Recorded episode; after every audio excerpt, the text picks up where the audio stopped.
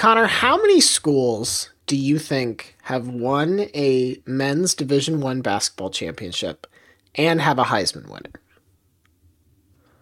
Well, Randall L should have won the Heisman. Okay. So, all right. If you want to, I'll help you out. Indiana is not one of these schools. What? I know. No way. The answer is 10. Say, the answer is 10. Oh, that's more than I thought. I was going to say like 6. So some of this is like Oklahoma State won some basketball titles like in the 40s. Stanford won a basketball title back then. Syracuse has a Heisman winner from yesteryear. But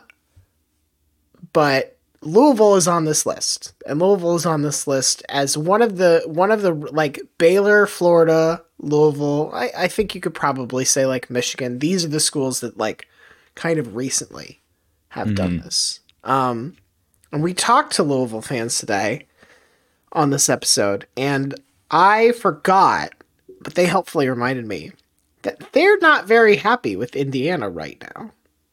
Oh, because we decided to get ourselves out of that 3-game series with them. Correct. Where that made no sense for us to ever be in it because we should get 3 automatic W's in the non-con. Or they not very happy that they almost lost to us, because I also would not be happy with Indiana if I almost lost to Indiana in football. The focus was mainly on sneaking out of the football series. Yeah, one of the smarter things we've done in a while. Yes. So you're in favor of Indiana just bailing on Louisville, Ryan? Every year it is the race to 6, and it is a 9-game conference schedule. In the Big Ten, that is only getting harder, even though the divisions are breaking down. So, of course, I would like to get out of that. They also there's also basketball. Didn't know if you know that they care a lot about that, to which I do as well. And so there's a sneaky little rivalry there. Yeah. Louisville's interesting because they have all these little to large blood feuds. But almost none of them are in their conference. Some of that's just because they've like floated all over conferences for a while now. But I like that in a world of shifting realignment and where you're sort of like, I don't know about this game or that game. Louisville is well positioned to just hate you no matter where you live. That's true. They've got Cincinnati. They've got Indiana. I've heard they don't like Kentucky. Correct. Yeah. And they're all different conferences. It doesn't matter. Ohio River or Auburn will come after you no matter where you live. So with that in mind, let's talk a little bit about what Louisville has on offer at homefieldapparel.com. Yes. Is there any favorite that you'd like to point out from the collection? Well, funny enough, we are recording this. It's crazy. This isn't a live medium. Well, we're recording this 2 days before Louisville is actually part of our Game of the Week program. So we're debuting 3 new Louisville items, a football hoodie that includes a bird with teeth, of course, wearing a helmet. Sure. But the helmet, it's incepting the bird with teeth because the bird with teeth is also on the helmet that the bird with teeth is wearing. So that's a good one. There's also this is a favorite of mine. The bird with teeth stiff arming. Again, the bird has teeth. Stiff arming between some cacti in the desert, commemorating their win in Glendale in 1991 on January 1st. That's actually a really nice shirt. You will have seen it by the time this episode is dropped, but the general public has not seen it now. So, yeah, some good Louisville football in particular designs, because I know right now they really don't want to talk about men's basketball. But football, you got Brohm back. You finally got your boy. They're very excited about that. They should be. It's great. It helps me out in my interconference life. I saw Jeff Brohm a lot, taking the zany and fun 7-5 Boilermakers to some bowl every year. So I'm glad he's out of the conference so they can be the zany and fun 4-8 Boilermakers now. But the thing about the bird is the teeth I'm weirdly okay with. it's y'all have several designs where the bird is wearing human clothes. Yeah, including this football one. Yeah. And like for whatever reason, the bird in the sweater is the one that really creeps me out the most, because I'm like, why would the bird need? Is the bird cold? He goes Winnie the Pooh mode when he's wearing the sweater. Yeah. I do like the helmet too, because some of them, he's stiff arming, no helmet. We're talking early 20th century football. Sure. Not even a leather helmet. Yeah, but now he's learned a bit now, and he's going for player safety rules. Actually, it's ruining the game and ruining the Louisville Cardinal. Well, Connor, I'm very excited for our audience to get to listen to this episode. We have three very excited, very, very intelligent, very thoughtful guests. Naturally, I asked them all about Papa John, because that's the kind of person I am. Ball State grad Papa John. He's a complicated. We could do a whole separate series on the mysteries of Papa John Schnatter, and maybe we will, but it's not going to be today. No, you could have asked them I'm sure you did. It's again, I called them Ohio River Auburn earlier. For those of you who don't live in this part of the country, there is an unbelievable amount of stuff that goes on at the University of Louisville. It is never boring. No, it's reached the point where the football team is like the chiller side of the program. Mm-hmm. And and it's not a chill place. So no, never for one second. But we're going to hear more from our three guests right now. My name is Mark Ennis. I didn't grow up in Louisville, but I've lived there since 2002. In fact, I think today is the 21-year anniversary, because I moved there the day they beat Florida State, like in the pouring rain. I was moving my crap into an apartment while they were doing that. So I will never forget that. And over time, I kind of tweeted my way into part-time radio gigs and ultimately turned that into a full-time gig on 93.9 The Ville in Louisville. And we're now the official partners with them. And I'm on the post-game broadcast and everything. It's been a pretty wild ride that I cannot possibly recommend to anyone else even try. But it has worked for me. My name's Haley O'Shaughnessy. I'm a Louisville fan because my mom and dad went to Louisville. My mom played keeper for the soccer team, and holds records, like unofficial records, because she says they were lost during like one of the years there. But yeah, it's always been Louisville for me. I remember in high school, there was like an opportunity to go to IU, and I had this great scholarship, and I should have went, but I was like, I just gotta go where I can watch the games. So yeah, it's a lifer situation. And I'd like to plug my tomato garden, which is thriving. Maybe next year we'll go commercial. I don't know. But yeah, at the end, I'll show you. Like we just picked some, and they're incredible and so delicious. I'm Keith Wynn. I'm the deputy editor of CardChronicle.com. Been a Louisville fan for most of my life at this point. Been lucky enough to be involved with some things with the team, but mostly covering from Card Chronicle as a blogger. What is the most grating way in which people mispronounce the name? I'm going to try here. I could say Louisville. That's perfect. Okay. That's spectacular. What is the worst way people say this? I think if they put like a heavy emphasis on trying to make it like super French, like Louis, like that. Sure. Is really bad. Because I think if you nail it with Louisville and you sort of just slop it all together. Yeah. It's more than one syllable, but not really. Right. That's the best way to say it. But when people who are like Louis, like the real heavy E part it hits you. It's like a punch in the face after a while. So don't do that. Do that, you're going to get bugged. Jesus. I almost don't even want to do this anymore. Like I wish we could all sit down as a city and be like, can we just stop talking about it? Because now it's almost a bit that other people get to do that we're so excited when people say it, how, people from the city pronounce it. It would have to be like Louisville, it just doesn't even sound like the same thing. Yeah, the most direct, like you didn't try. But then again, is it that insulting if you're not from the city, because that is literally the way you'd phonetically pronounce it. It's funny because me and my brother had this conversation. We were at a wedding last week, and I say Louisville, and people here hate that. So I think I say it the most grating way, because it's supposed to be Louisville, and I'm like, it's named after like Louis, French and all that stuff. We do the Fleur de Lis, and I'm originally from Chicago, and I grew up saying Louisville, but people hate it. So I am actually I'm the problem. So but it hasn't held you back though, so you're doing fine. No, I do it all the time. I think I do it purposely to piss people off at this point. Okay, for years, one of the most recognizable faces associated with Louisville athletics, such that he is part of, I would argue, the most viral photo.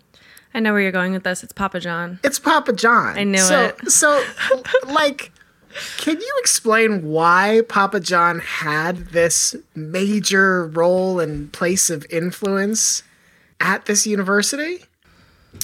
No, I don't know the business side of it. I don't know any of that. But he was just, I think it's a situation like Louisville's small enough that if you have money and you have if you're invested in the city or the school or anything, then you can sponsor. Like, we could be sponsored by anyone, if they just wanted to. But yeah, he really also, I think, loved being the king. Like, he loved having a kingdom, and that's what he thought of Papa John as, the stadium that's no longer, it's called like something else now. I remember, I think it was my sophomore year, maybe it was my junior year, he went on the field before the game started in like a Corvette, some kind of car like that, and did donuts before the game started, like on the field. It was crazy. He just likes doing that. Although donuts are kind of like an homage to Louisville, because before the Derby, there's a classic Louisville thing where they'll just people in Louisville will shut down the highways and interstates and will block them and just do donuts. It's big street racing culture. Yeah. But I just think because all of the cars seem to be work that they've done themselves, it's maybe not as recognized. So how did people feel when Papa John was the king of his own little fiefdom here? I mean, I think it was always a bit. Yeah. We've always had these, this inside joke relationship with him, because he's ridiculous. And also it's just, he's it was always an open secret that he drank all the time. Mm-hmm. The picture you're talking about, it's obvious. Yeah, he would just always hang around and be drunk. So it's kind of just a joke. Oh, there's Papa John. But he had the resources that it was just sort of that's just the cost of doing business with this particular Pizza King. Yeah, I mean, and we all suffered, because when I went to school there, you know how schools will give you, something, we called it Cardinal Cash, and yes, or whatever. You're dining dollars, whatever. Stipend, yeah. Yes, yeah. And ours was you had maybe one fast food thing other than Papa John's, but Papa John's you specifically had an allotted amount. I haven't eaten Papa John's in probably 12 years. Yeah. No, that's not true. I'm not that old. When did I go to school? I haven't eaten it since junior year of college. Yeah. I don't know. But yeah, anyway, we all kind of were subject to his whims. Well, so he's from here, and sort of launched his culinary empire here, and their corporate headquarters until his whole falling out was here. And Louisville doesn't have pro sports. They do now, with a USL team and that sort of thing, but they don't. There's no NFL, no NBA. You know what I mean? And Tom Jurich, the previous athletic director, was very, very, very good at getting all of those people to give lots and lots and lots of money to Louisville. And John Schnatter was happy to put his name on a lot of things. Yeah. Including the stadium. And not only was that stadium deal in perpetuity, it was for him. It wasn't with the Papa John's Corporation. That's how it just, and oddly enough, he ended up being the guy that led the charge to get rid of Tom Jurich down the road. So they had a massive falling out, have no idea why, but he ended up being the one to sort of stabbed him in the back at the end. But he's now like, he's not showing up to football games, basketball games. No. Like, he's moved on. You know, it's weird though. I don't know how they worked out like this settlement or whatever it was when they took his name off the stadium and paid him back for part of what he was owed. But he still has at the tail end of the press box side of the stadium a giant, like, opulent looking Queen's booth. It's a suite, you know, and it has like heavy dark wood and gold doors. Sure. And it's still there, and just no one goes in it. He didn't lose it, so they took his name off the stadium and everything. But that's his like. As far as I know, like in perpetuity, like it's a wild little abandoned museum to Papa John's opulence. Yeah, it's like a shrine. Like we just you lose a child, like no one goes in that room anymore. Like they just left it like it was when they took his name off the stadium forever. Little backstory of him: I became a Louisville fan partially because my mom worked for the program. Like I said, I'm not originally from here. Tom Jurich came in, and actually I played football with his sons, and that's kind of how my mom met Tom Jurich. He offered a job, so on and so forth. So I've got a handful of decent backstories about John Schnatter.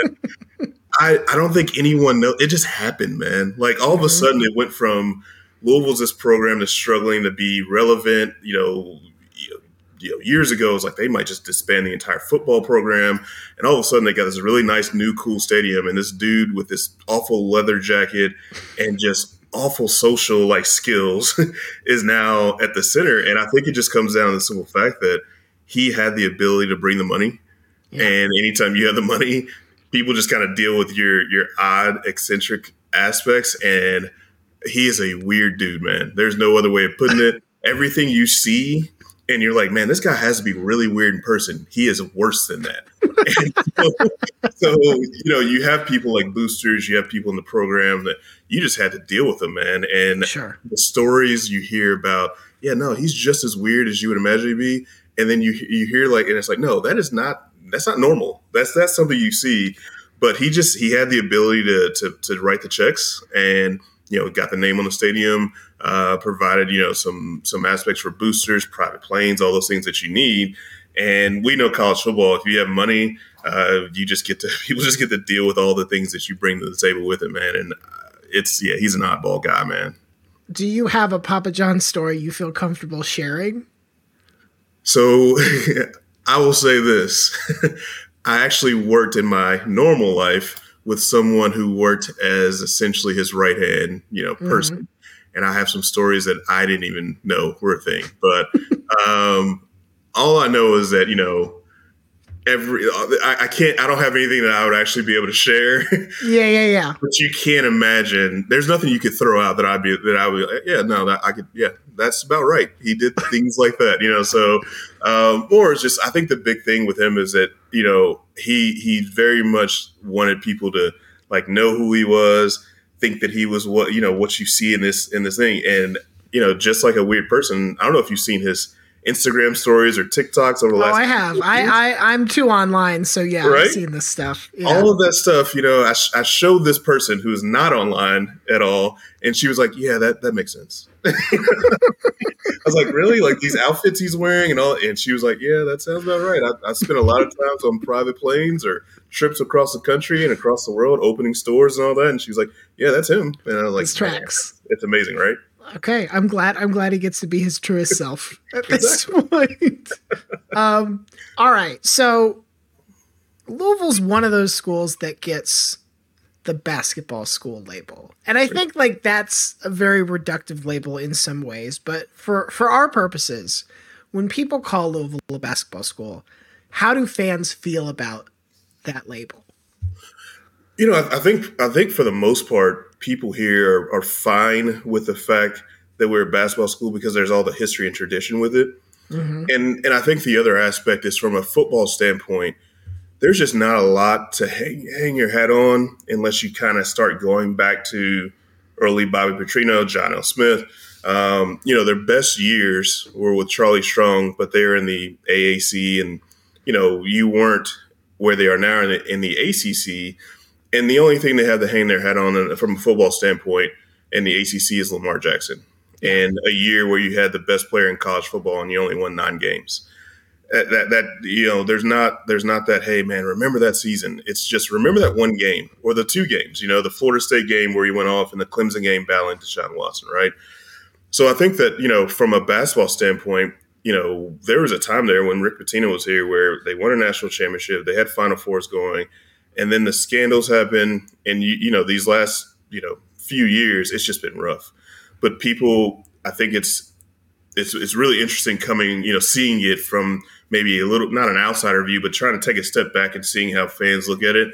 I mean, it is tough with the way the basketball program is playing right now, and people are just so tired of, you go from the scandal fatigue to now the losing fatigue. Mm-hmm. And then from the football program, you know, 2018, Bobby Petrino just completely cratered the program. And you got Scott Satterfield come in and he does well, and then he flirts with another school like every other coach does.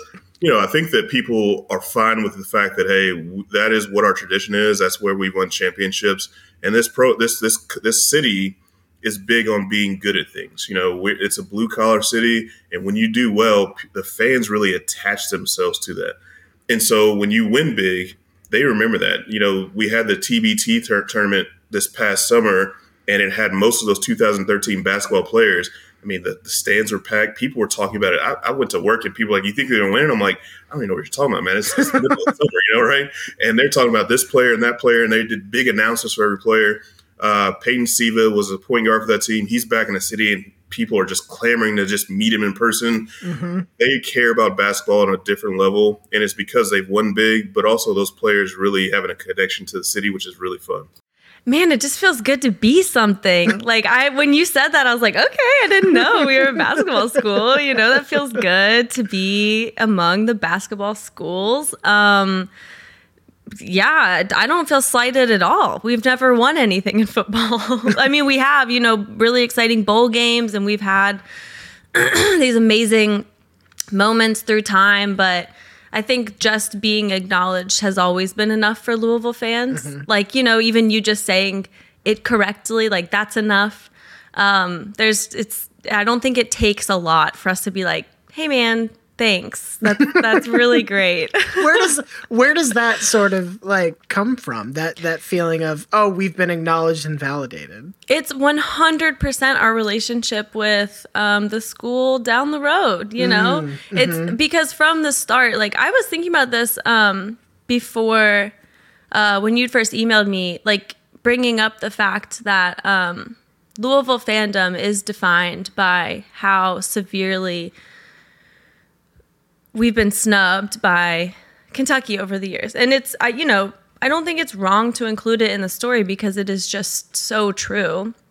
They wouldn't even play us for years, right. For like decades and decades and decades until the governor stepped in and literally said, you have to do this because they just beat you in the Elite Eight in 1983. So yeah, there's always been like a little brother Roman Roy complex. We've always been Roman Roy. We've always been David, even when it's not reflected like by anything material. We, you know, before the Dream Game, I'm talking about 1983. If people aren't familiar, which I'm sure you're not, it's so niche. In 1983, Louisville and Kentucky played each other in the Elite Eight for the first time. Well, not in the Elite Eight for the first time. They played each other for the first time in general, in basketball, for the first time in 24 years. Mm-hmm. And I believe it was like way more in the regular season. Like they hadn't played in a regular season in like 60 some years at that time. But Louisville had a better record at that point for a decade. And so when they played the game and Louisville won, it's not even like it was surprising. They were seeded higher in the tournament, but it was such a underdog story still because Kentucky would not schedule Louisville. And then, of course, like the governor, who was also like a fast food. Now that I'm thinking of it, he also like I think he owned a bunch of KFCs, mm-hmm. and he owned the Kentucky Colonels too. The governor at the time was like, "This is kind of weird. You guys should probably play each other." And he threatened to make it like a legislative battle, but then Kentucky folded. And yeah, so it's always been like this mentality thing of little brother, underdog.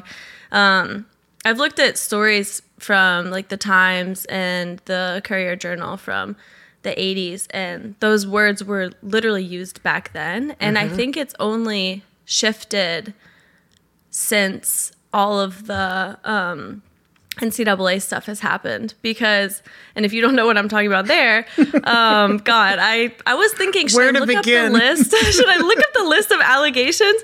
But I couldn't, because A, it's so hard to find them all in one place. But basically we were hit since 2015 with like thing after thing after thing after thing.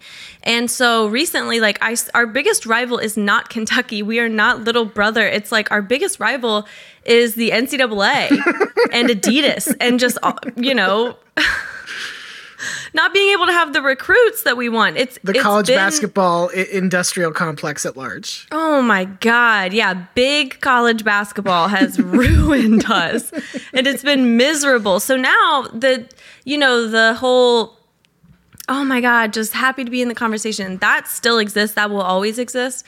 But I think the source of our biggest opposition has changed. I think as long as you don't mean it like they only care about basketball. Yeah. I think every Louisville fan will tell you that it is a basketball school. There is a special place for it. And if you'd like a good example for that, the TBT, like, just sprung together a Louisville team very quickly and drew like 7,500 people to Freedom Hall to watch them play other teams that no one knew existed a couple of weeks before either, just for the chance to cheer for some former players, you know, who were involved in it a little bit. So no, I think it's not an insult to Louisville fans. They take basketball very seriously, and I think everyone in this state, both Louisville and Kentucky fans, want constant validation of their basketball fandom.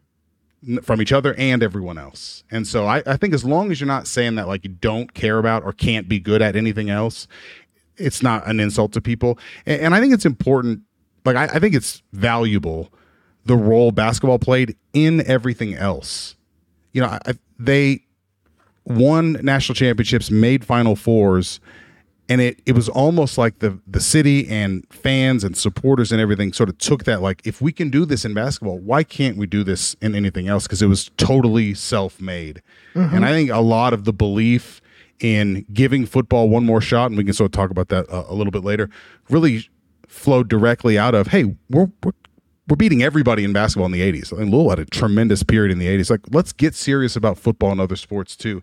So basketball really fed and I think sort of nurtured the belief they can do this in some other sports, and it's played out that way. There was a real question at one point, like, what are we doing with football? Should we even have a football team? What was sort of like the decision making like there, or how did sort of Louisville decide, like, no, football is going to be a thing. Maybe it's not ever going to be like basketball, but it is going to be a priority. Howard Schnellenberger was a huge factor in resurrecting and getting Louisville football to where it was. My first time going to a Louisville football game, my mom and I were going to Kroger in the morning to go shopping on a Saturday morning. Some guy walked out and said, "Do you guys want tickets to this game?" Just handed us tickets to a football game. I'd never been to a college football game. I'm from Chicago. We watched the Bears on Sunday. Yep. You know, so we just went that day, and it was free. And they got beat really badly, and they didn't win a game that year. And they played in an old AAA baseball stadium. It was about the fact that football in this city and even the state at that time was not important.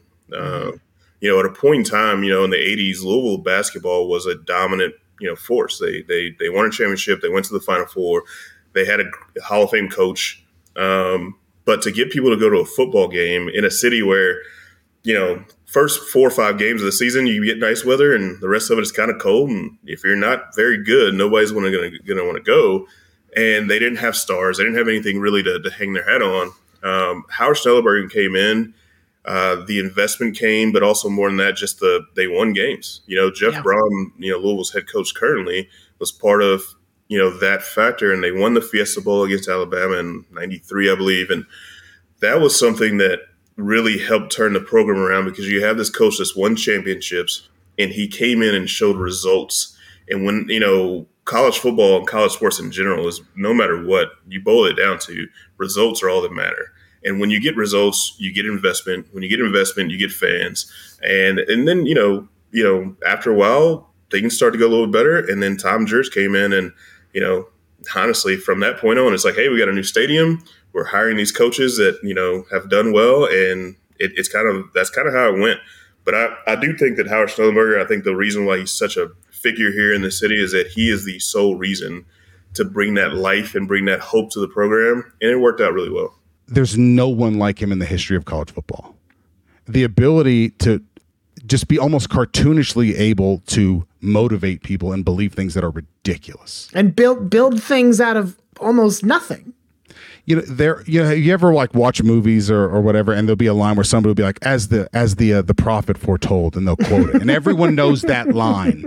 Every Louisville fan can be like, we're on a collision course with a national championship. The only variable is time. The only metric is time, is when the championship comes here. The University of Louisville is on a collision course with national championship. The only variable is time. Howard said that at his opening, and it's almost like a catechism. Like, you have to learn that. Right. As a Louisville fan, and it's lodged in everyone. The end zone section of the stadium was called the collision course. Like, it's and Howard had, and so being able to get him was what it took. And then the very best thing he did was convince a local Catholic kid from Trinity named Jeff Brohm to play football here instead of going somewhere else. And so the rest is history after that. Is that still the goal? Is the goal still, we want to build a national championship football program? I think so. I mean, yeah. And I think it's fed by, I was listening to Bunky talk about Ole Miss a little bit, and the fact that other sports are winning, and it sort of brings you back to, can we do it with football? You know, they won another basketball championship in 2013. Fuck the NCAA, they did. And they've gone to the College World Series a bunch of times. They've been to the Women's Final Four a bunch of times. The last 2 years, they were in the Volleyball Final Four. They've done a lot of tremendous stuff with a lot of different sports. But yeah, I think that's still out there. And Jeff holds Howard very closely. You know, a lot, for a guy who worked more for Petrino maybe than anybody else, he is a Howard Schnellenberger disciple. And so that he talks about it, and he talks about it as a part of Howard's legacy, that it's still a goal. And so, yeah, I mean, I think everyone recognizes how remote it is, especially even compared to basketball. Yeah. But no one's given up on it. It went away. And now it's back. Okay. Like, I wouldn't say it's officially back, but that's finally what it feels like, is that we're going towards something instead of just kind of like on the treadmill of mediocrity. You know, like, we finally are going towards something and up, and where our special teams are like doing what they're supposed to do. Our kicker is an ass. Like, the recruiting's going really well. Yep. Recruiting's going really well. We haven't had a scandal in like a month. Yeah, literally. I'm gonna go slam my head on the wood behind me just to make sure I didn't jinx that. Yeah, I don't know. Football, I mean, for basketball, I feel bad saying this. I've almost prepared my heart in that this year's a wash. Like, it might be a wash, Kenny Payne's entire time here. I don't know. It just doesn't feel very good. I don't have, you know, a lot of high hopes for it. All of a sudden, I have these again for football. Like, I haven't even allowed myself to fully feel the range of it, because we have a little school little to the north of us in 2 weeks called Notre Dame. And that could be like such a crushing blow again. I'm really curious how we measure up to a school that is, you know, really good at football. But yeah, I feel like I'm getting there again, which is really nice, because that was always kind of the thing. There was this, not delusion, a more softer, warmer type of delusion, where it was like, what you're talking about is hope. Hope, yeah. Hope is just a like soft and acceptable form of delusion, right? Yeah, it is, and that's been missing for like the longest time. Pitino we always felt hope with him, and even the way that the teams would play. The 2013 national championship team, like, they had this thing where they would just blow up at the end of games. Like, we could be down at the half so bad, like a 20-piece. And then, you know, we're playing Syracuse, and we were down, but then poof, you know, we just come back. There was always the hope, and we've had a string of coaches and a string of teams because of those coaches where we've just been totally devoid of any like good optimism, good feelings, and it's back. I genuinely think it's back, at least for football. I think the fans expect when we got to the ACC, it was like, hey, yeah, this is the quote coming to life, right? They have every opportunity. They came off of two seasons where Charlie Strong won, I believe, 23 games in 2 years, lost two or three total games, beat Florida pretty handily. Yep. When a Florida team that really could have maybe gone to the national championship game, come back the next year, just handle Miami like it's nothing in a disappointing year where they only lost two games. The program was at such a high at that point. And then they hired Bobby Petrino, and it just, yeah, that to me was just it was a wake up call for me personally. But I think from the fan standpoint, they sold it really well. It was all about bringing back this big time offense and all that stuff because, believe it or not, plenty of our fans did not like Charlie Strong and his low scoring defensive games. Doesn't matter if you win or not. I don't really like it's not fun. And then, so they brought back Bobby Petrino, and for me personally, it was pretty obvious that, like, yeah, this is not going to lead to that championship. You know, you have to bring in someone. You can't just hire retread. I mean, we know that. But from a fan standpoint, I think a lot of people bought into it. And then I think when, you know, that Lamar year and really the year after, I think people started to get a little bit more realistic. But I think the energy is back there now with Jeff Brohm. People believe in him. He's given them reason to believe these four games in the season that he can be what we thought Bobby Petrino was going to be. They thought Bobby Petrino was going to be. But I think that, I think that is with the potential. I mean, you look at Clemson. Clemson's won national championships in this conference, in our division. And now it's like, yeah, we can beat Clemson. We can beat Florida State. I think that, you know, the fans still expect that. I think the investment, and I think seeing what they did in recruiting last year, getting these kids from California and all over the country and having the best recruiting class in the history of the program via NIL. Hey, man, anything's possible at this point. And I think fans are believing it. The basketball school label is very much wrapped up in the rivalry with Kentucky. Kentucky is maybe, you know, one of the best known basketball schools, quote unquote. But what's interesting to me about the football part of this rivalry is it basically didn't exist until the 1990s. Like, this is not a game that it got played like pre-war, didn't happen for a long time. And now it has become a regular part of the calendar for both teams. What is this, the football part of it specifically, what does it mean to Louisville fans at this point in time? It's a really big deal. Because Kentucky is in the SEC, and that is constantly sort of played as a trump card for kind of any arguments about sort of who does better. It's always like, well, you know, we're in the SEC always. And so it matters in the sense of sort of getting to negate that directly. Mm-hmm. And it's interesting, you know, they didn't play until the 90s, but in basketball, they didn't play until the 80s. Right. And I think this is what makes Louisville, Kentucky different from everybody else. Auburn, Alabama, or even Michigan, Ohio State. Yeah, all of them. They hate each other. That's not unique. But in this one, Kentucky fans, I think, like, if you talk to some really old Kentucky fans, they still kind of feel like Louisville's a fad that will go away. Like, they're usurpers, or, you know, they shouldn't be there. Like, they don't deserve to be playing Kentucky. Yeah, that's and basically what happened is, and you know, they get to the Elite Eight at 83, and Louisville and Kentucky finally meet in the Elite Eight, and Louisville beat the hell out of them in overtime, and basically everyone kind of got a taste for it, and the governor insisted, you guys are going to start playing each other. Right. And then that forced the football series to start too, and it was kind of funny because Louisville is a Conference USA school, and Kentucky's the dregs of the SEC, so even though there were some real stretches where they beat the crap out of each other, no one really cared at all. Right. And so it's Louisville, as they sort of become upwardly mobile, having some sort of answer to Kentucky as an SEC school and a moneyed old-time SEC school. I mean, Bear Bryant coached there, for crying out loud. Sure, right. Being, like, they should be better. they should have a little more to show for the history. And so those stretches where Louisville's had the upper hand are a lot more fun. It's all about bragging rights, and that's it. But, you know, I don't think there's really that history aspect of it. That really just comes from our program is better than yours, but it doesn't really have to do with us playing each other, and especially in basketball. It's more about, you know, here in Louisville, your next door neighbor is probably going to be a UK fan. You know, you're going to have those discussions, you're going to have those arguments or whatever it may be with people you see every day. You know, in Lexington, it's all Kentucky. You know, in most of the state, it's all Kentucky. But here in Louisville, it's just a mixed bag, and it's obviously it's a huge city compared to the rest of the state.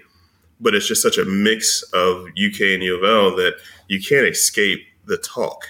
But it's all about just the talk of the game this year, or maybe the last few years. And that's the aspect of the difference in basketball and football. In basketball, you had kind of a back and forth. You know, you really never know who's going to win the game. The teams come in the season. It's just kind of a new season. In football, you get these kind of runs where over the last handful of years, Louisville hasn't been able to beat Kentucky. Before that, Kentucky wasn't even close to Louisville. And before that, you go back to the Hal Mummy days where it was a little bit back and forth. But it's really about, you know, with football, and this happens with every teams that aren't, you know, elite teams or really awful teams, they ebb and flow. You know, you might have a good 2 years and then, you know, you've got to rebuild a little bit. And so you see that with Louisville and Kentucky football, which their teams are, you know, both of them are kind of more of the, you know, middle of the pack to maybe upper middle pack of their conferences. You're going to have so many ebbs and flows where, you know, this year they're both 4-0 right now. You look at both teams and you look at the fan bases, and I, you know, have UK guys that work on my team and are like, yeah, no, we're losing this weekend. And I'm like, you guys are 4-0. Like, you should have confidence. They're like, no, we just haven't played well. We played some terrible teams, and we played bad against them. And it's like, U of L fans are like, no, man, we might win the entire ACC, man.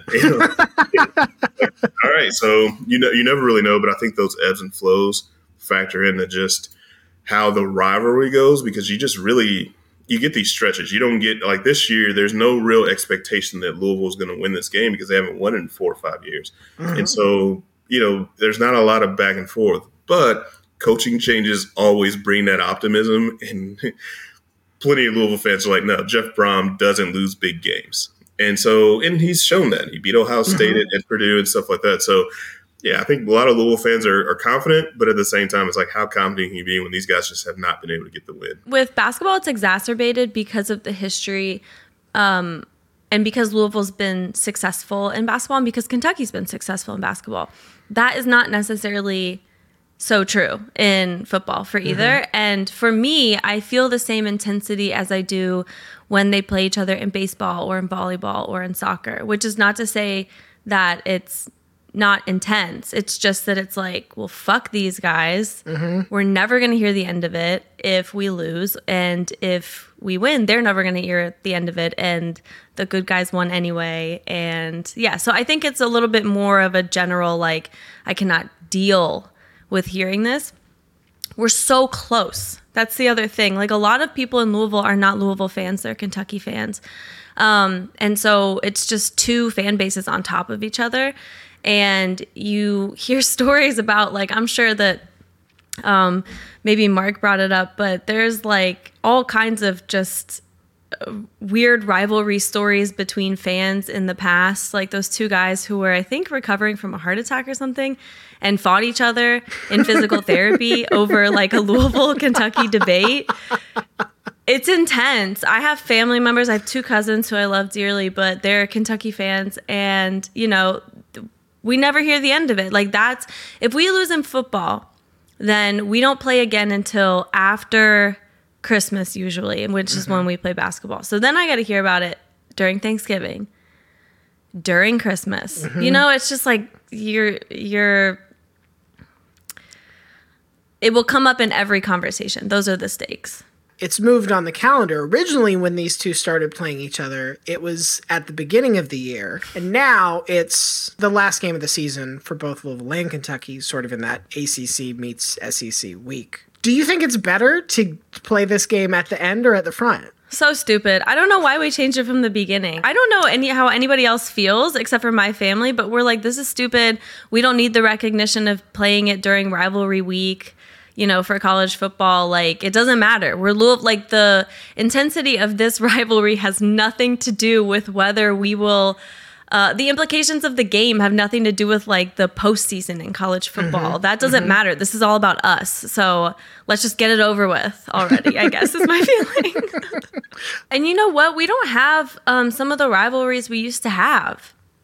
And the Keg of Nails is one that I miss the most. And so, like, you know, changing a bit of the Kentucky football game just is another, like, blow. You know, why is everything shifting so much? I think conference realignment has been so annoying lately, but Louisville's really lost out on a lot of really good rivalries through the years. Not to switch away from football, but, like, the Memphis Louisville basketball rivalry was amazing. It was so intense. It was so fun. Cincinnati, I miss dearly. Like, the Keg of Nails was such a fun time. There's so many good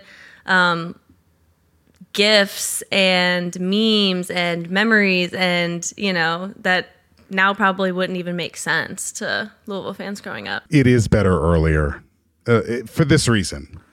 Both fan bases really look forward to basketball season. Yeah. And more times than not, even as ACC and SEC schools, by that time, like, the big goals are kind of off the, they're not attainable at that point. Mm-hmm. And it's like, God, can this be over? And then you play this game. It's a lot of times even the winner sort of just looks flat sometimes. Yeah. But when it was the opener, you know, you had Governor's Cup dinners over the summer, and you had all summer, you knew you were prepping for that game. And sometimes you even got the Labor Day evening or the Sunday of that opening weekend, and there was a lot more to it.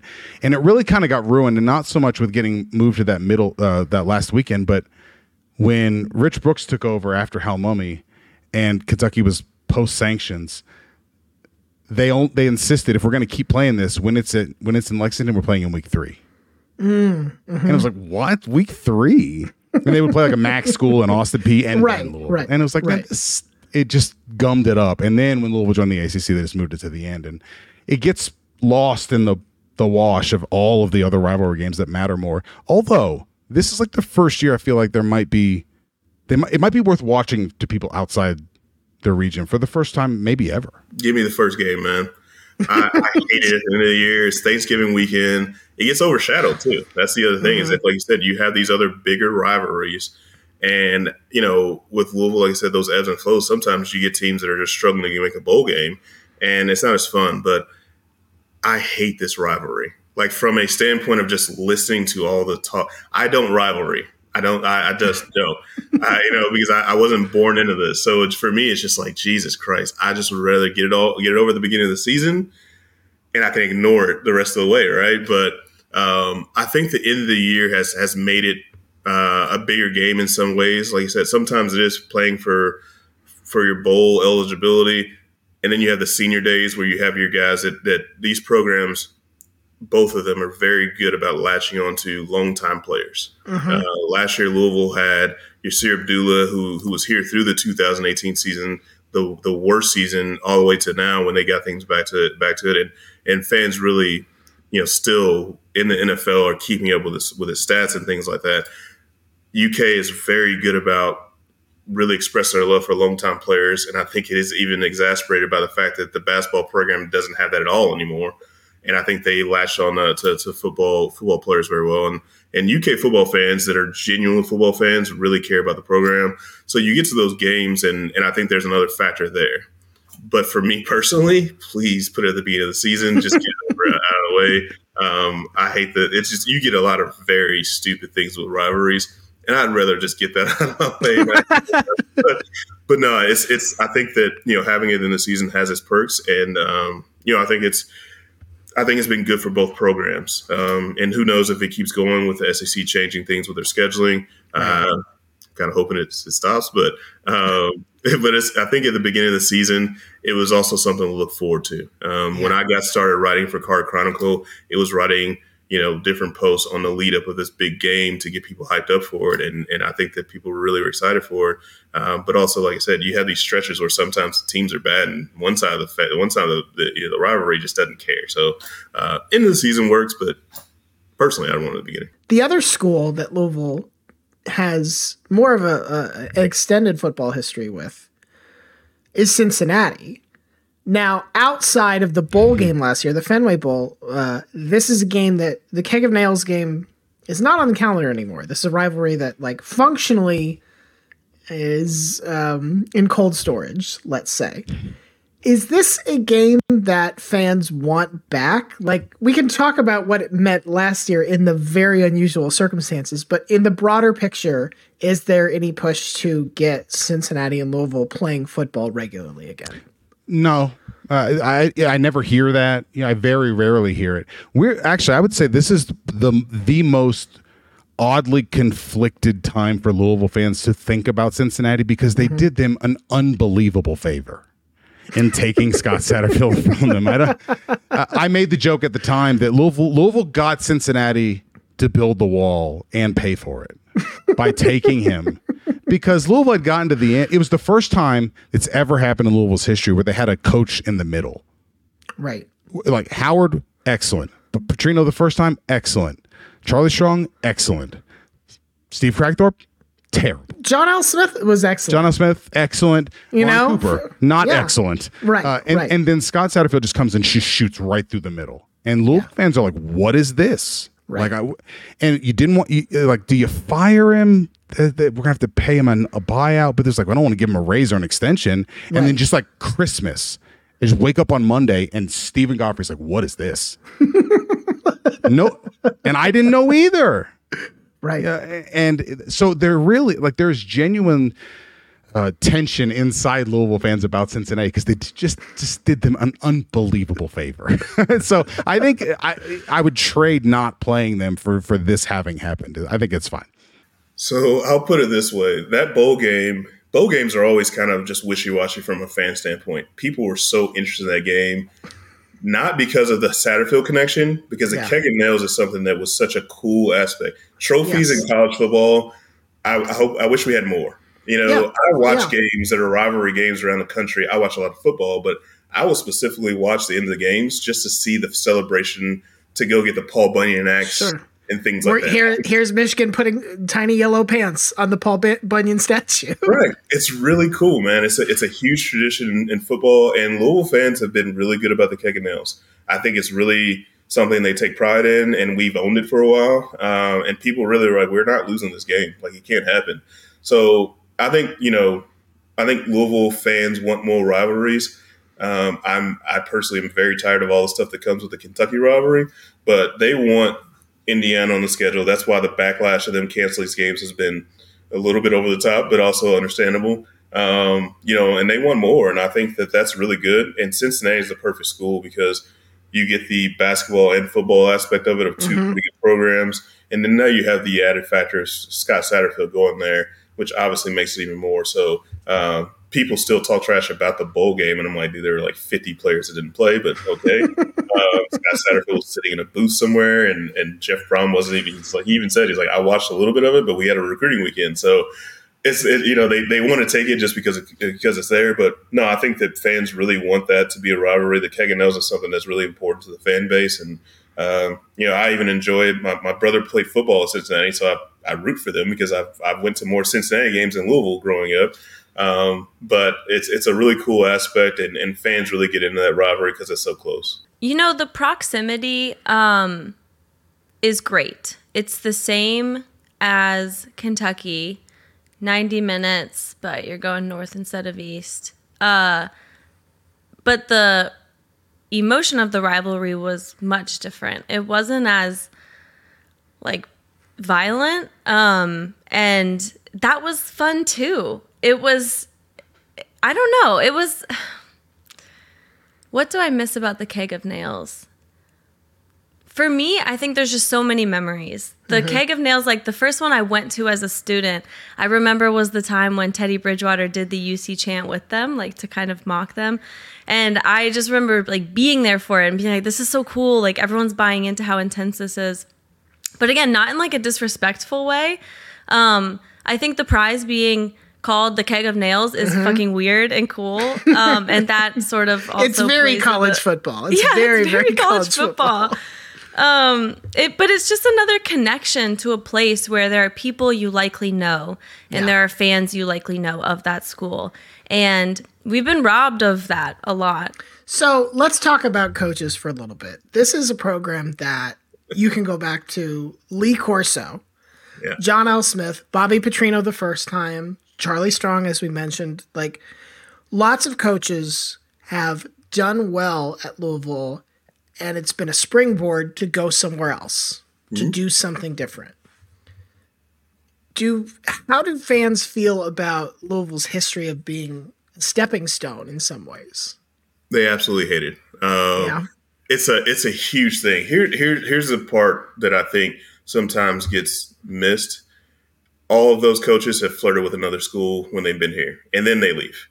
You know, you go back to, you know, John O. Smith in the middle of a bowl game. You know, the reporter on the sideline said, "Hey, took another job," and I'm like, "Oh, this is awful." You know, so that happens, and then you get Petrino in here, and you know, small story. After the Orange Bowl win in 2006, I was the first person to see Bobby Petrino outside of, like, the locker room. And he walked into this ballroom. Like I said, my mom worked for the program, so I was in this room with, you know, some of the folks in the program. I just happened to be standing by the door, and he walked past, and he's an awkward dude. You know, I never had more than just a, "Hey, how you doing?" kind of conversation. And he walked past me, and I walked over to my mom. I was like, "Yeah, he's leaving." It was just obvious, you know, and I was like, "Yeah, he's gone." She's like, "No, you just signed a contract." And I was like, "I'm telling you, I was a teenager." I'm like, "Yeah, that guy's gone," you know, so it was like, this guy's not coming back. And he had done, you know, the Auburn issue. And then, you know, you had Charlie Strong didn't really flirt with Tennessee as much as they wanted him, and he turned them down. Yeah. And I think that was such a shock when he left, because it was like, dude, this guy's definitely not leaving. He already turned down a huge program. This guy's crying when he got the job here. And then it was like, well, but it's Texas. So, you know, some people didn't like it. Some people got past it. But then, you know, Scott Satterfield comes in, and it's like, dude, the last thing you want to do is act like you're going to leave. And he built up all this goodwill with a great first season. People gave him a pass for the COVID year. And as soon as the season was over, it's like, yeah, this guy's trying to leave. And it's just, it gets really old. It's a huge factor why people wanted Jeff Brohm, not just because he was really successful at Western, did really good things at Purdue, show that he can win in a program that really historically hasn't been good. It's the fact that he ain't going to leave. And people want that security blanket. And that's part of Bobby Petrino 2.0, why people just completely just like, well, we're like, yeah, we want this guy back. They were just tired of that. Hey, this guy's going to leave. But then at that point, he's burned too many bridges to go get another job. And so from my standpoint, as a try to be, you know, not neutral, but it like kind of split the road between, hey, I'm a fan, but I don't cover the team. I'm not credentials, but I'm like, hey, I want to be unbiased. Mm-hmm. It's like, yeah, they're competing. They're bidding against themselves. Mm-hmm. So they gave him this contract with this ridiculous buyout. And I was like, who do you think is going to pay Bobby Petrino to cover their team right now? Like, what are we doing? And so then it hindered them to hire the next guy and all that. And you kind of sit back and you're like, this is such a poor decision, but fans – a lot of fans bought into like, hey, man, we got to keep Bobby Petrino. People are going to want him. And it's like, no, they don't.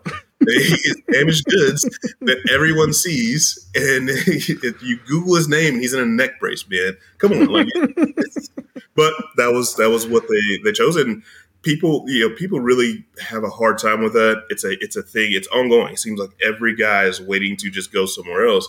And Jeff Brohm seems to be the solve of a good coach, a Power 5 coach, who also is never going to leave home. Like, I don't really think about Louisville as, like, people leaving. I do. It did hurt with Charlie Strong, but I haven't thought of the school, like, historically as being a stepping stone necessarily. Why did Charlie Strong sting so specifically? He was so invested. You know what? That is also what feels so good about Brohm, now that I think about it, the investment. Like, we just want you to want to be here. Mm-hmm. Charlie, like, really wanted to be here. He poured everything into this. He used to do these, like, camps. And as now the camps would be weird, but it was in an era where it wasn't that weird. It was like a women's and girls camp. And Yeah, and I went to it, and I was like, you're definitely going to sign me as a running back. And he was like, ha, and then I ran as fast as I could up the stairs. You know what I mean? I was like, I'm going to impress Charlie Strong. Right. It was just, yeah, I mean, he bought in, and he was also such a good coach, and stuff happened that hadn't happened in years when he was there. The Sugar Bowl was my freshman year. I was actually, during the Sugar Bowl, I was standing next to strangers because the people I went with, like, I wanted better seats than they wanted to pay for. So I was like, well, okay, whatever. I'll see you guys after the game. So I'm, like, around strangers. And the guy next to me is, like, so drunk. And he said, listen, it's going to be a pick six, first play. We're going to run it back. And we're going to score. I was like, okay, like, that's amazing. Thank you. And then that's exactly what happened. It was one of the greatest moments of my life. That whole game was like the most euphoric. You know, I went to Florida, right? You're saying this knowing that I'm a Florida fan, I think. I didn't know you went to Florida. You don't have to care. I just feel like we should put it out there. Honestly, I don't. Like, you guys have had so much more success. I'm sorry. Like, share it a little bit. You're right. You're right. My beautiful memory of this, you know, honestly, my favorite football memory of Louisville of all time was beating the Florida Gators, your school. Scott Satterfield went and stepped directly in it. Yeah. After year two, when he interviewed for South Carolina, and then did the amazing thing of doing that press conference in which he said, "I'll do it again." Like, it was amazing. The man was a gem. He really was. The worst Jimmy Sexton client imaginable. Like, imagine having that's a high bar too. So right, but in terms of like being able to maximize your value, yeah, like Jimmy Sexton, and then the guy who can't lie. And that's Scott. So Scott was basically like, yeah, I interviewed for it. Like, what's the problem? Mm-hmm. I'll do it. Yeah, I'll do it again. And he's totally honest. But that's not the game, right? Since 1969, there's been one coach stay more than 5 years. Right. One football coach. And so the funny thing about it is Louisville law, like, it's almost like super unpopular presidents when they leave. Then like 10, 15 years down the line, everybody kind of likes them. Like John L. Smith just comes to Louisville games and hangs out at the pregame shows with us, and he's great. And Bobby Petrino was literally welcomed back. Yeah. And when there was thoughts that Scott might leave, people were like, what's Charlie Strong doing? Like, we come to love these guys again, but there is an extreme sensitivity about that feeling that it's a stepping stone job, and it's what got Scott, and he never tried to make up for it after year two. He never tried to explain it. He never tried to make any promises that he wasn't going to do anything like that again, and people were like, get out of here. What does Louisville need to do as an institution, I guess, to not be that job anymore? Or is this just how it's going to be? I really wonder if it's reasonable for anyone to say we're not going to be that job. I mean, Brian Kelly left Notre Dame. Sure. You know, and sure, Lincoln Riley left Oklahoma.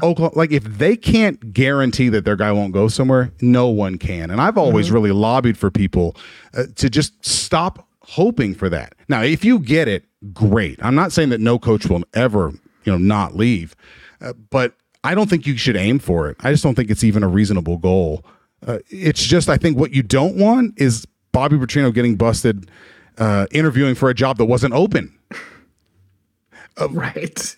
Where his former boss is still there. Right. Right. Or interviewing for the Raiders after a year, that sort of thing. Like, you don't want, I think you just don't want, it's almost like mob bosses, right? Like, you're like, dude, like, be classy about this, please. Right. There's a difference between I signed a 10-year contract and then I immediately took the Falcons job versus like, I don't think anybody was mad when Charlie Strong took the Texas job. Maybe that was just like the case of he'd done enough with the Cardinals to sort of make everybody happy, and it's Texas. Like, that's just night and day in some ways. There was very little anger that he did that.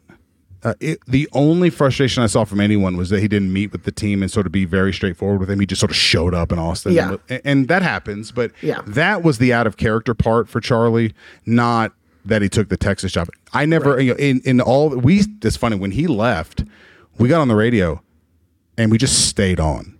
And we just did these like rotating shifts with hosts, and we just kept taking calls. And there was never anyone who was like, why would you go to tech? Like, no one said that. But just sort of skipping out after. And with Charlie, it was like he'd made such a big deal the year before and turning down Tennessee, which resulted in them hiring Butch Jones.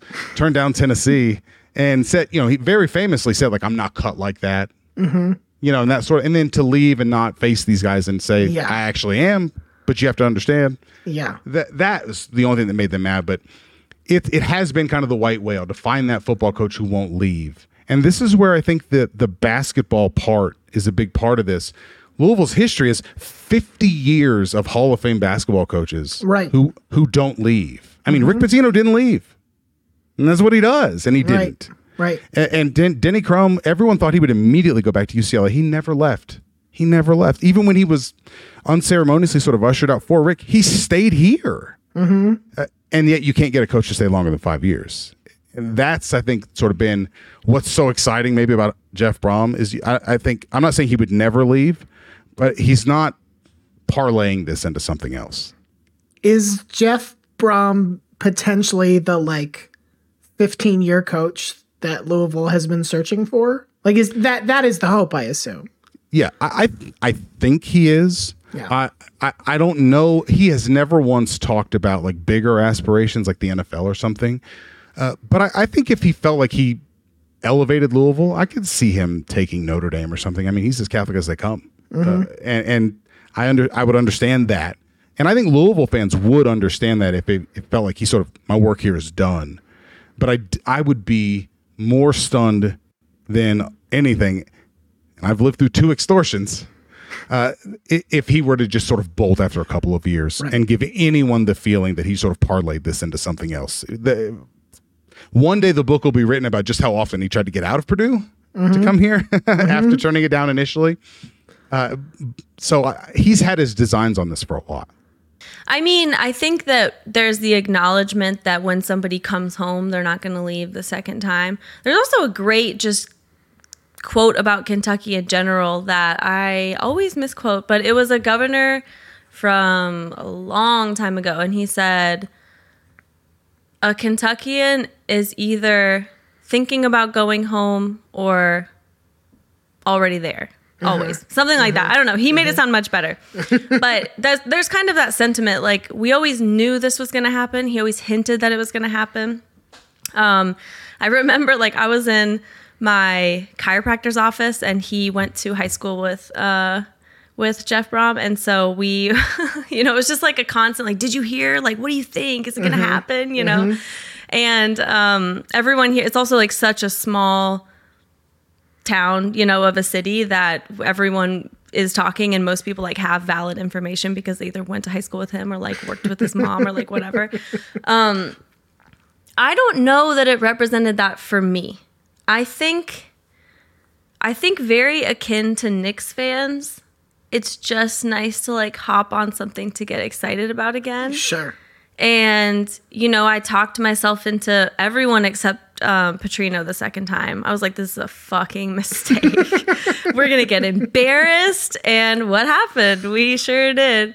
Yeah, I think for me, it just represented something new, but also something familiar. Mm-hmm. It was the when the Kenny Payne thing goes well, you know, and like, I'm just, again, we're just grasping at things that we like, please, can something go well, you know, other than like women's basketball and volleyball, and baseball. But yeah, for the football program, there is that added security, but that, I think I don't really think about that too much because there's also the added pressure of like, you know, it's hard when somebody who is beloved already by a fan base comes back and plays a different role. Yeah. It's been incredibly difficult to see what's happening with the basketball team. Just in general, of course, but, you know, also specifically because of our coaching situation now. So I don't know. I don't think that played into it. I understand why he didn't come back the initial time. Even if it's just for the reasons he said, which, hey, I just got to Purdue. I don't want to burn these recruits who came up here, these guys I brought into the program. But at the same time, I also don't want to take over a dumpster fire. And if it doesn't work, I can't come home again. You know, 2018 Louisville was one of the worst football teams in the history of football. And you have a guy that has no reason to – he doesn't need to come home. But if he does, you're also giving him a barren roster – with a terrible culture, and if it does not work, what happens then. So I never faulted him for not coming back. It would have been great. It would have been fun. Like I said, I didn't grow up with Louisville football as much as some other people. So therefore, Jeff Brohm is just a dude to me. Yeah. I noticed him in Western Kentucky with that insane offense, and I was like, yeah, I want that guy, Mm-hmm, but from a Louisville standpoint, for me, I was like 10 years old when he played here. And when he became a coach, so it's obvious how great he is. He does a great job with his offenses, defenses not so much, but people love offense here. And it's fun to watch, and I'm glad he came back this time. It was kind of perfect timing. I mean, Satterfield was just this guy, people hated this guy no matter what he did. He could win a game, and it's like, I didn't like the way he won the game. And I'm like, it's hard for me because I don't care about that stuff. I just want, I want the program to do well. But he burned his bridges. You bring in the guy, the chosen son, so to speak. His family's great. They're all still here, and now you get that, and it kind of works out for everybody, To go back to Schnellenberger, what made him leave, what made him take the Oklahoma job, which is a whole separate thing, was Louisville deciding to join Conference USA, and he very publicly said, if the goal is to is to play for and win a national championship, we're not going to do it from Conference USA. The ACC is in a weird place right now. I think that's the nicest way I can put it. How do Louisville fans feel about, we covered that, the conference jumping, and they've moved all around. There's probably nobody that realignment would phase less than a Louisville fan, because they're like, what do you got? We've done this dance so many times. But if the goal is play for and win a national championship, how do Louisville fans feel about potentially getting left behind again in a conference that can't do that, or it's very, very, very hard to do that? The funny thing, I understand like the spirit of the question, but I think sure. The funny thing is I don't really know, like say Florida State and Clemson just join the SEC. Yeah. I don't know that Louisville's odds of being able to win a national championship change at all. Okay. We haven't had a first-time national championship since 96. Yep. From anyone. Yep. With a lot more to work with than Louisville's had. And so on the one hand, I don't think it makes a difference at all. But I think the structural issues are kind of the same for Louisville. Still got to play Georgia eventually, right. Like that sort of thing. Right. And I think that the funny thing about it is I think Louisville fans somehow have a great understanding of like how big of a task that is, how much of a leap it would be to play. They've done it on one-offs, but like those games, they've never even been in one of those games for a national championship or something like that, as close as they feel like probably come a couple of times. But I think that what they were hoping for is that this freaking thing would hold together so you could sort of climb. And all we were really hoping for was to be in the same conversation with Florida State, Clemson, and Miami on kind of an annual basis. And if they were to leave, that would suck. Like that would be an incredible gut punch for everybody, because Louisville fans in Louisville, it's what Howard wanted. He wanted to be an independent to play these kinds of teams. Oh yeah, he scheduled Alabama, he scheduled Penn State. Like the schedules that he put together were crazy. And sometimes ambitious. They did well, and sometimes they got their heads kicked in. Yeah. But for him, they certainly gave themselves the opportunity to be in that conversation. Yeah, and I think for Howard, it was to show, like, we're not afraid to play these guys. Right. As sort of projecting, what he wanted to see out of the program. But I think Louisville fans are all really interested in what the 12-team playoff year is going to look like. Mm-hmm. And if the fact that, like, we're saying we're sort of opening this thing up, if it really plays out that way, or if it's just all SEC first and second and third runner-ups. And Big Ten. One thing that does just sort of suck, and I'm sure this is true for a lot of fans of a lot of places, it's just this feeling. It's like TV just doesn't care about us. And the implications of just sort of just dumping on places who are trying really hard. And that can be embittering at times. And that does come out. I think it's a mix of like maybe kind of being tired of it all. Mm-hmm. But I think more than anything, there's a quiet confidence. It always works out for Louisville, You go back to the days of the ACC and the Big 12, and who are they going to take? And, you think about the teams. It's Rutgers and Maryland and West Virginia. And there was confidence then. But then as things started to move, it was like, we're going to get left out. And then we ended up in the really probably the best situation.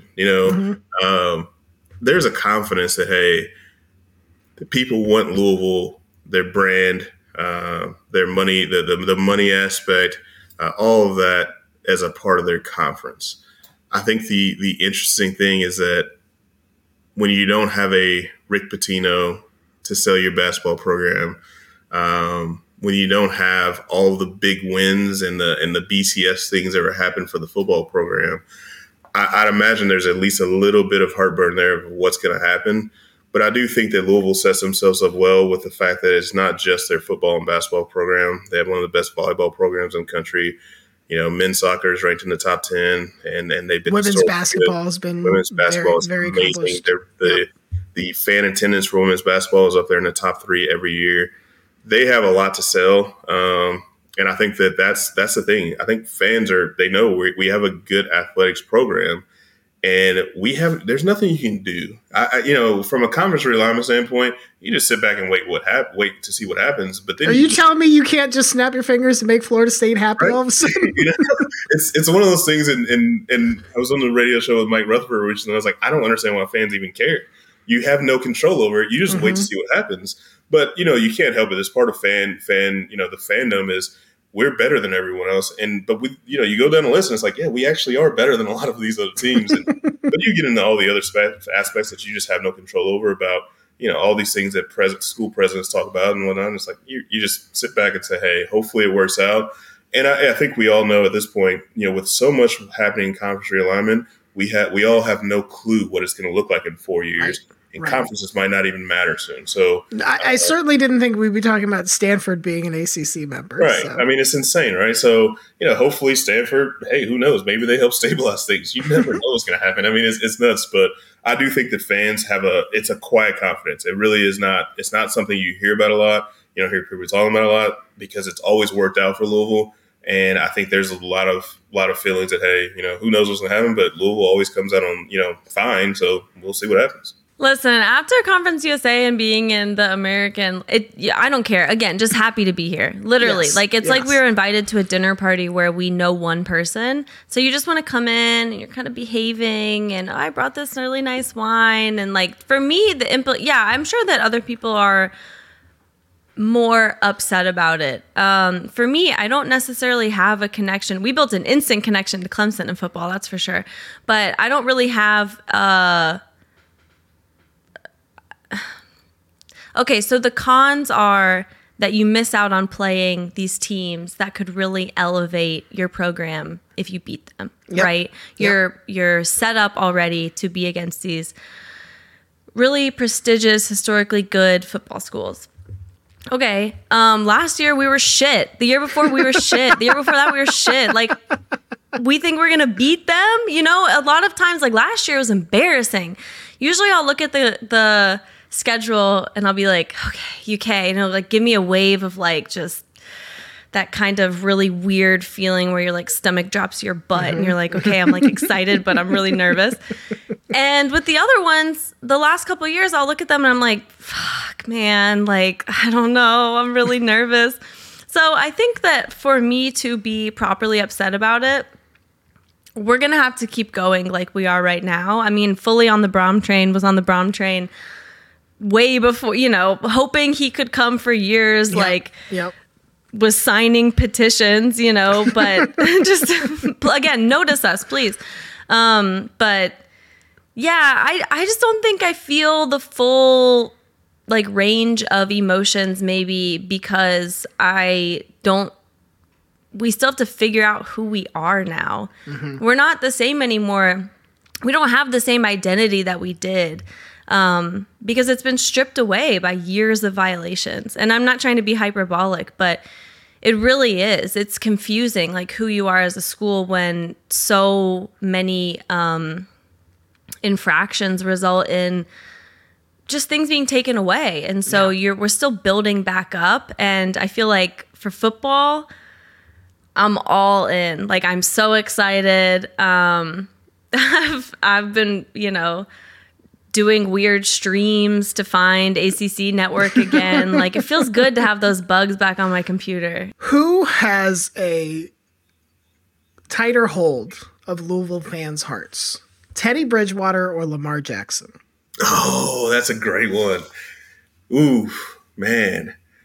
It's Lamar Jackson, but there's a little recency bias. Okay. Teddy Bridgewater led the program to a lot of wins and some big wins that they hadn't seen in a while, coming off of a very bad coaching stint by Steve Crackthorpe, right? And you had this huge high of Bobby Petrino taking him to the Orange Bowl, and it just cratered under Crackthorpe, and Teddy brought him back. Lamar helped extend that. But Lamar Jackson, the highlights, the just insane moments that he created, and then the hype that he brought to the program was different. And I think there's one thing about Louisville fans, they crave that we belong status. That validation. That validation is important. This week is about not being ranked as a 4-0 team. Mm-hmm, and our schedule's better than Georgia's. And they want that because that's what going into the ACC was all about. We're just as good as everyone else, and you need to respect us. And Lamar brought that where Teddy didn't. Teddy, I think, was something as a national favorite of just, man, you can't help but root for the guy. You know, when the draft happened and people were talking about his skinny legs and arms and things like that, it wasn't just Louisville fans that are calling BS on that. There are all kinds of people talking about it, right? Teddy's just a fun guy. He's a really good dude. And I think that he was just the smiles and the jokes and all. That was fun. I think it was more fun with Teddy. With Lamar, is more just amazement. And I think that fans really appreciated the fact that Lamar was as good as he was. I think they appreciated that Teddy was who he was. And when it comes down to it, you only really care about who's good out there, who's playing well and all that. And I think that's what separates Lamar, because he just put on a show every week. You just got excited to what is Lamar going to do this weekend. And the Heisman, you can't top that from a fan standpoint. And I think that really sets Lamar apart. But really, both of those guys have – I appreciate the fact that people don't forget Teddy and what he brought to the program, because he's my favorite player in Louisville history. I don't think anybody's going to be able to top that guy. So both very much respected and loved by the fan base. But Lamar, just the way he played the game and the excitement he brought kind of takes it away. I don't think you can pit them against each other. Okay. I don't. Teddy represented, for me, maybe older Louisville fans would disagree. He represented something like I'd never seen before. Mm-hmm. I didn't know, that we could have someone go on to the NFL, a quarterback, and be this big of a name. And that was really exciting, because that was another, people are taking notice, people are giving us credit, type of moment. But with Lamar, it was like that, but plus I've never seen the things he's doing on the field before. Right. It was incredible. I mean, it still is. It wasn't just special for Louisville. It was like, this is a special for the entire country kind of thing. Yeah, exactly. I don't mean to discount Teddy. What Teddy did was fantastic, and his strengths, he was great, and he was so solid for us. But yeah, with Lamar, I've just never seen the thing. He was so playful too. It was just so much fun to watch. Even though those teams maybe weren't as fun, he himself was. Lamar, far more exciting. And you had way more instances of him making everyone else look ridiculous, which is super fun. But with Teddy, as clutch and as rootable as you've ever seen. For if you've never heard this, he gets tore up against UConn and they lose in 2012. And then they have to go to Rutgers on a Thursday night on 5 days. He tells Charlie Strong, I'm not playing. And Charlie Strong was like, why don't you just put your uniform on? Just put your uniform on, and we'll see how you feel. He warms up, I'm not playing. Okay. And then 6 minutes into the game, he's like, all right, put me in. And he can't take snaps from center. Mm-hmm. So he has to play the entire game in the pistol and the shotgun. And he's limping around. And he's and just every big moment, Teddy totally met that. And so I think Teddy might be more beloved. Yeah. But people stand in more awe of Lamar. I mean, Lamar won the Heisman. Lamar sort of transcended the everyone's out to get us. You're exactly right. And Teddy was part of what made Teddy so much fun to watch. It was who the hell is this guy? Yeah. He can't even slide. Remember that? Right. He just spikes himself. You know, like, I mean, it's wild, Teddy. But he, every single big moment there was, you know, almost inevitably, he came through, and he really is beloved for that. But Lamar was irresistible. Like, you just, Larry Williams, that does Clemson's rival site, like, we had him on the show one time. He's like, I just want you to know, I've been doing this a long time at Clemson. I've seen a lot. It's like, that's the best game I've ever seen from anyone in the stadium. Mm-hmm. And I was like, I didn't. And I've heard that from a lot of people. And so he just, I think there's just way more awe. We've never seen anything like it. I don't know that we ever will again. But Teddy, like, in a big moment, he just was, aren't you? I don't know about you, like, just fandom overall, people who are just like utterly unflappable in these absolute biggest moments. I mean, sure. It blows me away. And that's Teddy. So I have this really unfortunate English major tendency where I read too much into things in the world. But this is my show, so nobody's around to really stop me. And I want to go back to the subject of Papa John.